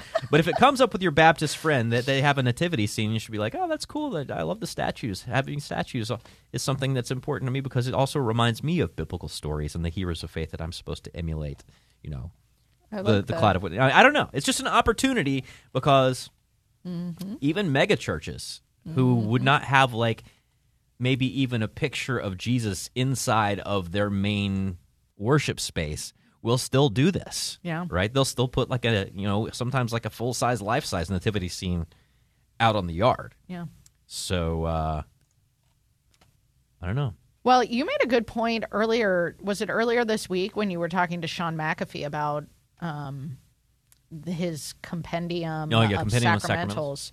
And um, is that there? Oh yeah, look there it is. Oh, I just knocked your stuffed monkey off the shelf to get it, but here it is. Yeah. Yeah, and and the it it is just interesting how you can find I was I was so enlightened by the examples that you were bringing up um you know like how a how a protestant will not you know place your cell phone on top of the Bible. Well, a lot of them will, but I had a particular pastor who was like, "Don't do that. Yeah. Don't put a magazine well, on there top are of the plenty of well, there are plenty of people that even Catholics that um, that are very big on that. Mhm. And I mean, I try to teach this to my kids too. Um, I'm not so I'm not you know like if a book's on top of the Bible, I'm not like freaking out on them or anything. But I do encourage them to not uh, you know Don't treat it like a regular on old it book. when it's sitting on the when it's on the couch. I say no, you kiss the Word of God. Um, you know. And, oh yeah, Freddie. I was uh, it was Freddie yesterday, and he was uh, showing me the uh, Lego instructions for the X-wing fighter, and he was Mm-hmm. you know flipping the pages real fast and like tearing them. I'm like, you don't want to treat the Bible like you would treat an X-wing fighter Lego, Lego instruction, instruction manual, which they call maps. maps. like Uncle The Lego Map. maps. Yeah, but um, but the when you brought up the American flag, Yeah. for instance, I thought that was a really interesting point to say. Like, look at how we treat these things in um, you know, even in the the secular world. Like, why are you criticizing us when you have similar practices? um, just maybe not as as religious in nature. I mean, it almost makes more sense to to treat them as sacred when they're religious. Um, the American flag a lot different than that. You know, Well, So- and this is something that gets kind of highlighted in the whole Israel Gaza question. Uh, there are there Mm-hmm. are a whole bunch of uh, evangelical Protestants who would see no reason to go to the Holy Land because we've got everything we need for salvation in the book of you know books of the Old and New Testament. We've got the Word of God, so why would we Mhm. need to go to those places? But there are other evangelicals, and many of them of the kind of more end times rapture variety, who's like, whatever happens in Jerusalem really, really matters in terms of like, you know, how this all kind of works. This these this is like a sacred place, a sacred space that we need to figure Mhm. out what to do with. Now, granted, they don't build amazing churches on it. They don't actually they're actually not sure what to do with it. But the fact that you treat certain things, even in this world, differently than other things belies a certain human sensibility there. Yeah. Um, that kind of surprises me that they would diminish the importance of the Holy Land, like the places where Jesus walked, like Jesus touched it, and that doesn't. or like the womb that he came from would diminish yeah, that. or like the womb that he came from. I'm just saying. Yeah, Well, if Jesus touched it, it's probably important. it's probably sacred. Belongs probably in a holy. museum. Actually, belongs in a church. It is half past the hour. Here's Anna with news. The truce is now over between Israel and Hamas. Speaking of the Holy Land, Mark Mayfield has the story. The Israeli military said that it has resumed combat in the Gaza Strip and claims Hamas violated the truce and fired a rocket toward Israeli territory. Israeli airstrikes have been reported in Gaza City, and drones have been reported over southern Gaza. During the seven day truce, Hamas released 80 hostages in exchange for 240 Palestinian prisoners.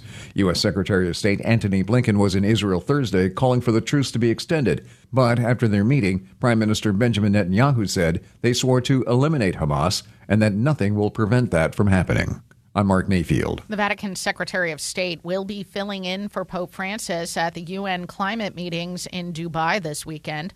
The Holy Father had been planning to travel to the UAE to participate this weekend, but canceled the trip at the request of his doctors after suffering from flu like symptoms and inflammation of his lungs last weekend.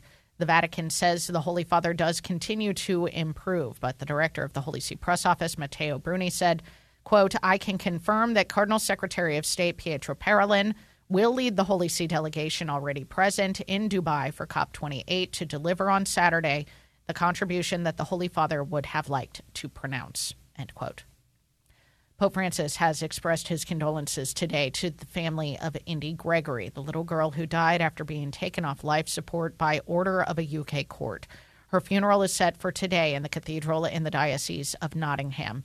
A telegram from the Vatican Secretary of State says, quote, His Holiness Pope Francis was saddened to learn of the death of little Indi Gregory, and he sends condolences and the assurance of his spiritual closeness to her parents, Dean and Claire, and to all who mourn the loss of this precious child of God. Entrusting Indi to the tender and loving hands of our Heavenly Father, it says, His Holiness joins those gathered for her funeral in thanking Almighty God for the gift of her all too short life. He likewise prays that the Lord Jesus, who said to his disciples, Let the little children come to me, for it is to such as these that the kingdom of heaven belongs, will grant abiding comfort, strength, and peace to you all. End quote. Pope Francis met yesterday with participants in a seminar on ethics in health management.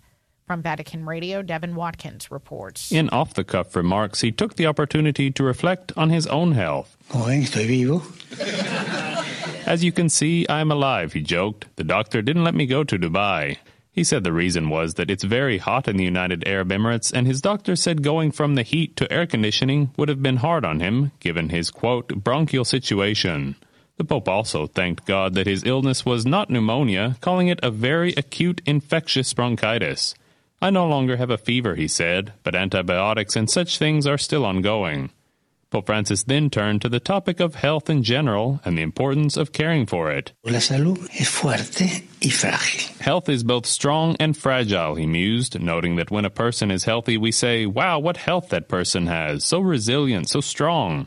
But, he added, health is also fragile. Poorly cared for health, he said, succumbs to fragility. The Pope added that he sees the value of preventative medicine because it prevents illness before it occurs. He expressed his appreciation for the seminar on ethics and health and said people should both seek medical solutions when they are ill and preserve their health when they are well. Pensar sobre el bien de la salud. Not only seeking medical and pharmacological solutions, but also caring for health, thinking about how to preserve that good, he said, repeating not just curing, but preserving. The Pope has been recovering from a pulmonary inflammation since Saturday when he underwent a CT scan to properly assess his medical condition amid flu symptoms. He had been due to make an apostolic journey to Dubai to attend the COP28 climate summit on December 1st to 3rd, but canceled the visit on Tuesday evening on the advice of his doctors.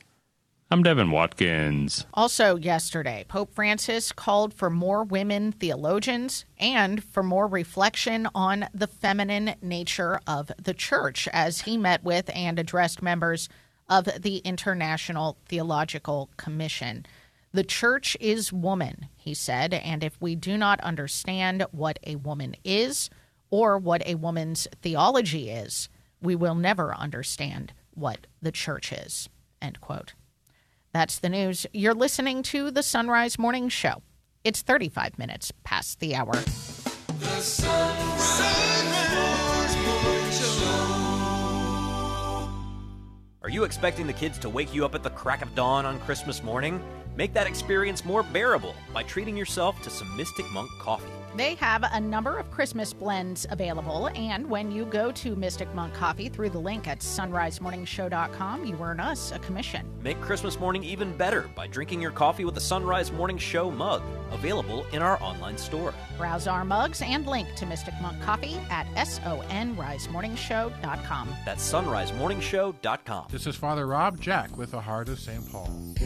What is the meaning of freedom? As Americans, we know we have many freedoms, but for some people, freedom means simply to do whatever one wants, to whomever one wants, whenever one wants. St. Paul talks about his understanding of freedom to the Galatians. He writes, Do not use your freedom as an opportunity for the flesh, but through love be servants for one another. For the whole law is fulfilled in one word you shall love your neighbor as yourself. St. Paul realizes that by the death of Christ on the cross and his resurrection, God's grace has restored to us the freedom to choose the good, the right, and the true.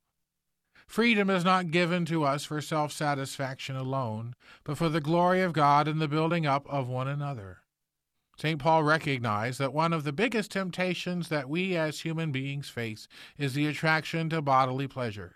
But when we allow the seeking of bodily pleasures to rule our lives, we sell our souls for very little, and we reap even less because these will ultimately destroy our souls. The death and resurrection of Jesus Christ gives us freedom from sin and the flesh, so that we can have the freedom for doing good for others and glorifying God. May we never forget who has given us this freedom and the price that he paid for us in order to do it. And this is what we learn from the heart of St. Paul.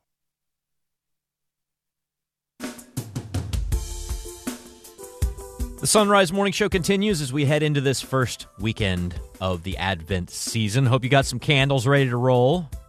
We'll be lighting them in church this weekend. Lighting at least one of them, one per wreath, one lighting per wreath. It is the Sunrise Morning Show. I'm Matt Swaim, joined now by Bobby Schindler from the Terri Schiavo Life and Hope Network. You can find them online at lifeandhope.com. Bobby, good morning. Good morning, Matt. Uh, you got a couple of affirming stories uh, that really point to some of the things that we say on this segment all the time, which is that uh, we don't know that much about the brain as far advanced as we are, and it's important that we learn more about the brain. So, what are the things that we have learned of late that caught your attention? Sure, and I think it's important to just to mention, uh, Matt. You know, the reason we talk about these things is is my hope is that the listeners, um, you know, we never know when a brain injury is going to strike, uh, either a family member or someone we know, and it's good to know all what's available, what's potentially available to help recovery, uh, so families are aware that that these things are out there and they might not know about them otherwise if they do some research and and this is one. And, and, and as you said, Matt, I mean, we've talked about it before. There, there, seems to be a, a, lot of uh, research on brain injury and, and better ways to recover and, and heal and treat.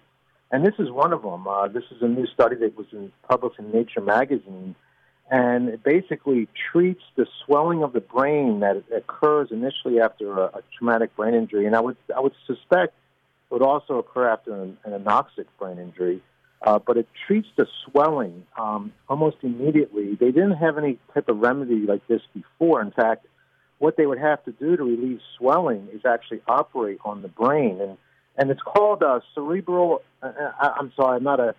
I, I, I sometimes should probably go and I don't know how these medical students learn these words, but this, it's called uh, cerebral uh, edema, and this is when the, the brain swells after a brain injury and it, and this is something I did not know, Matt. It can increase risk of death tenfold, and it, it, and I did know this. It, does uh, worsen the prospect for recovery in brain function. But uh, they also said it's the leading cause of in-hospital deaths, and it's also associated with long-term neurological disabilities. So basically, the brain swells, and it, it impedes brain uh, uh, blood flow, which which leads to uh, brain injury and, and, and um, uh, disability.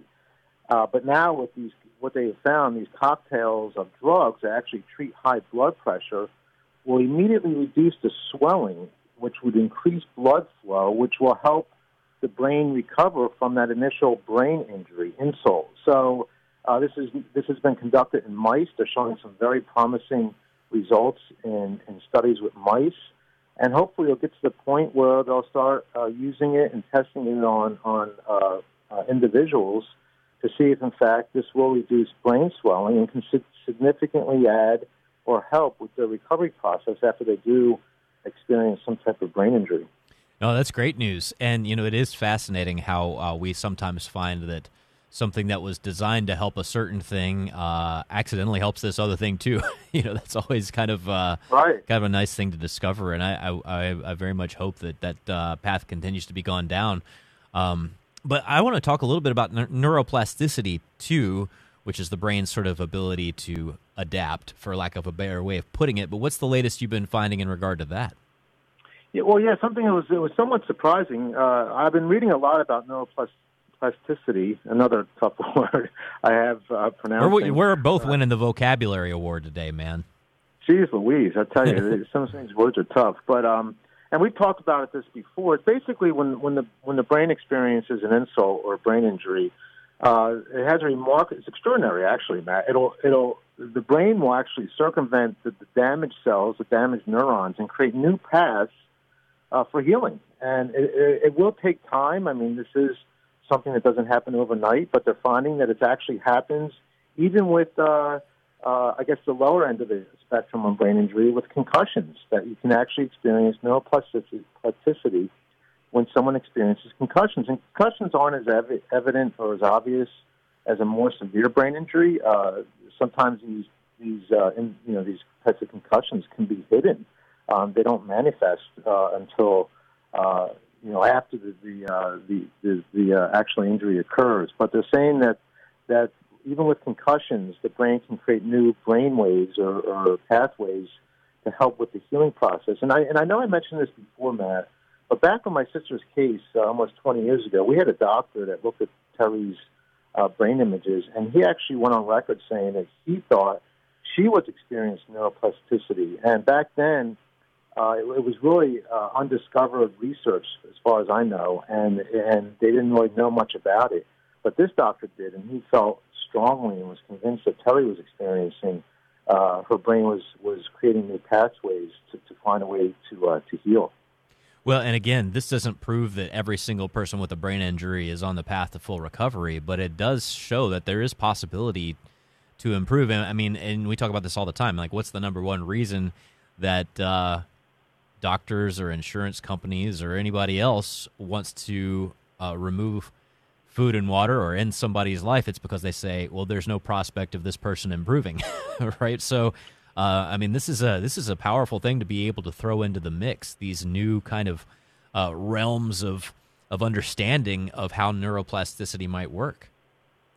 Yeah, and it's so and it's so frustrating, Matt, because we talk about this all the time, uh, and it's it's really what what is a hot button issue for me is is how quickly uh, decisions are made to end life when when someone experiences a brain injury. Uh, we haven't. I know we've kind of talked about it uh, a few weeks ago, but there's a heck of a battle going on behind the scenes on expanding the brain death criteria to make it easier, Matt, to diagnose someone as being brain dead, and it's connected again to um, to this to this need for for uh, uh, organ donations because of the amount of people that need organs to to help with whatever whatever ailment they have. But nonetheless, you know, we have all this research that basically points to the time needed for the brain to heal, and then you have you know a certain segment of the medical community trying to do what they can to, to cut even more time away from individuals uh, that that recovery process and, and end their lives. So uh, it's really frustrating to me uh, that that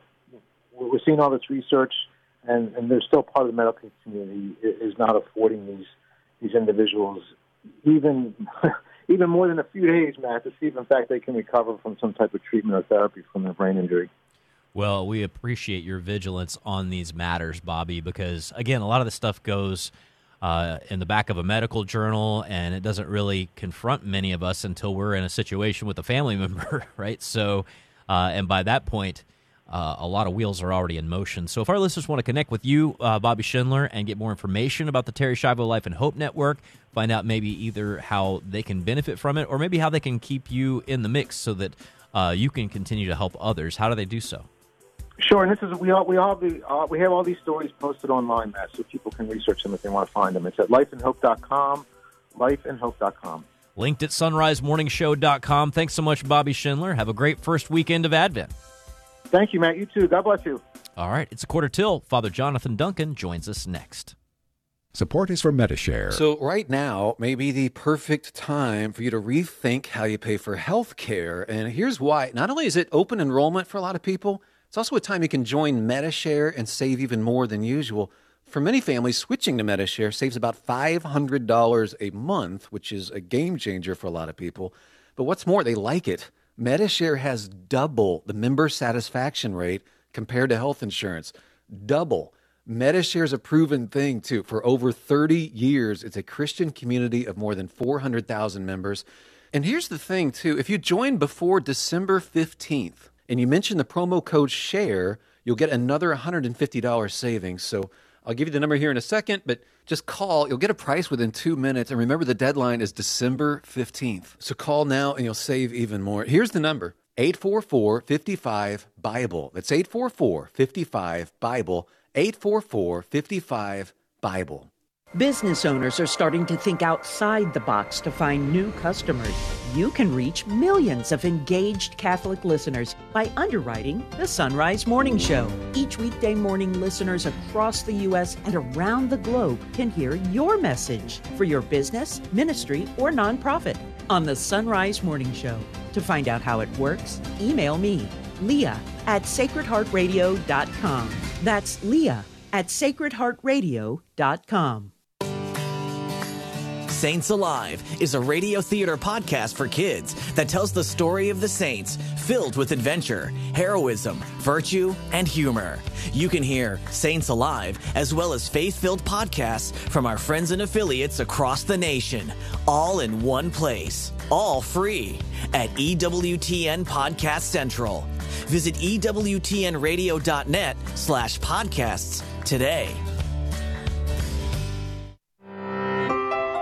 I'm spiritual, but do I have to be religious? Join me, Dr. David Anders, as we answer your questions on Called to Communion today at 2 p.m. Eastern. Now, back to the Sunrise Morning Show. 13 minutes before the hour, here's Anna with headlines.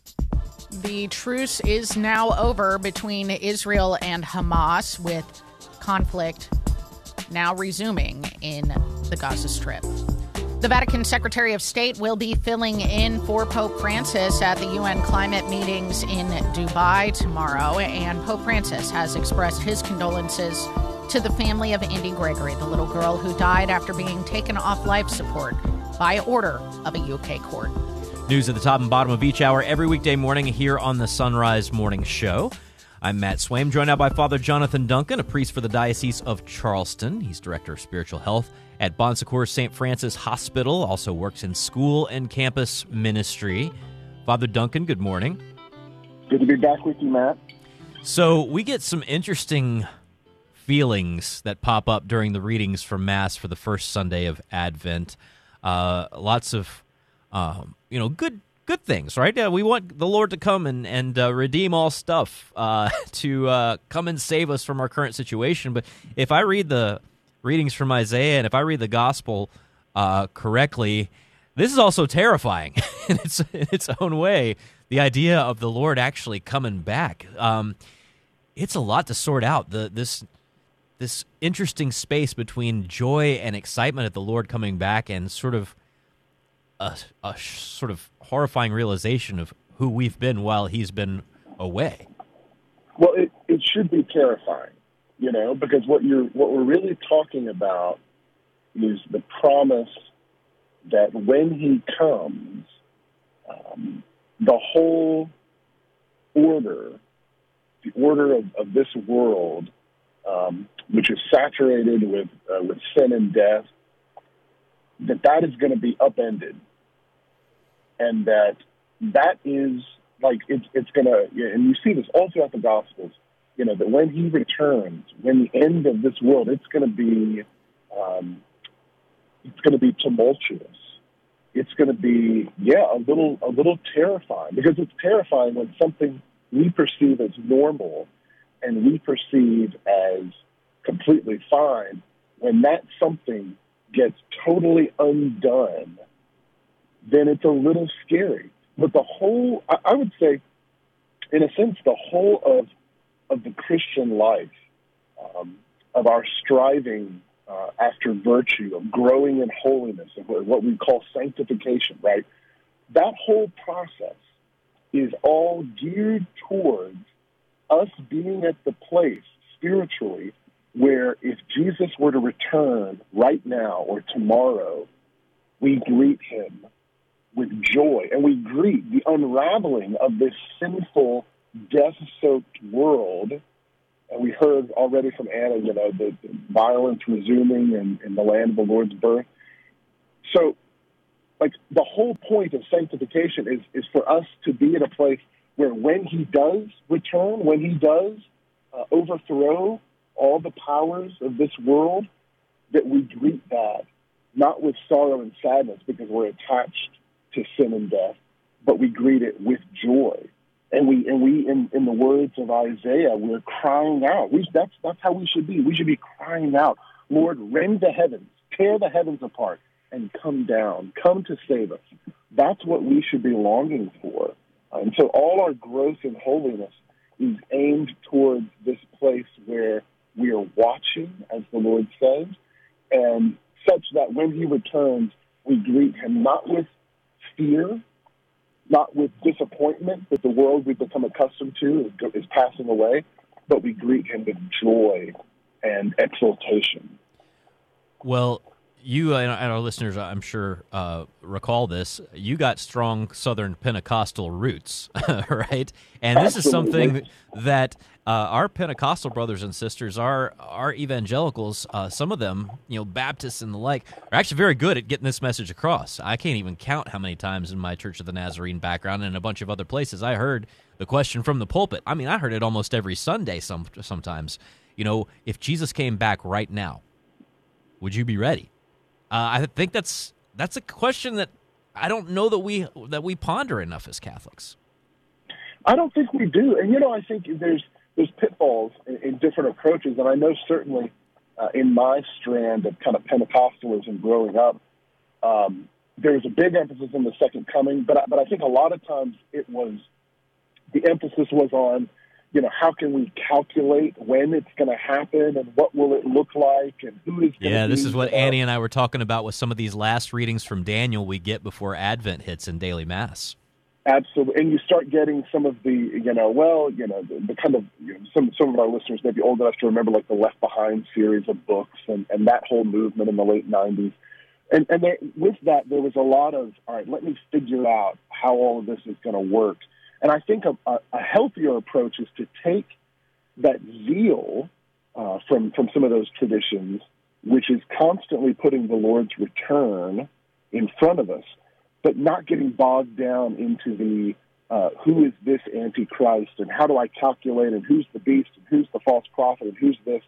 Whereas I think a, a more biblical approach is to say we need to be prepared regardless. We need to be spiritually prepared. And ultimately that means ready to see Jesus face to face, ready to greet him, whether it be at the end of a long life when we close our eyes for the last time and greet him that way, or ready to greet him if he comes tomorrow and tears the clouds apart, as, as Isaiah prophesied, uh, to come and upend this world of sin and death.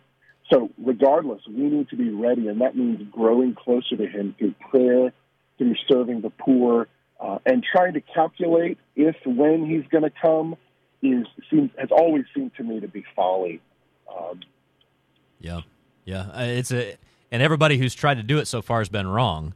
Uh, and they're all also, by the way, dead. So they were right that they were going to be meeting the Lord personally in a few years. All of them have been right about that part. But in terms of uh, of the actual second coming, the other aspect of this too, and I recall this especially uh, in some of the holiness messages that I heard um, as an evangelical Protestant, is you know if the Lord came right now, would you be ready? It was the tone of it was uh, would you be in trouble if you came back and saw Yeah. the state of your life? And there's an aspect of that that we need to absolutely have in line. We want to be in a state of grace.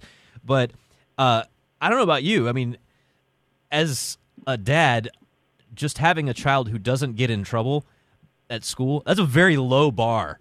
Like, here's what I want for you. I want you ultimately to not go to jail. That's my ultimate hope for you, child. Like, that's not how the Lord is looking at us, right? This is, we don't want to greet the Lord and say, God, uh, I'm ready to meet you because I haven't committed any mortal sins since my last confession. I mean, that's a good bar, but it's a low bar.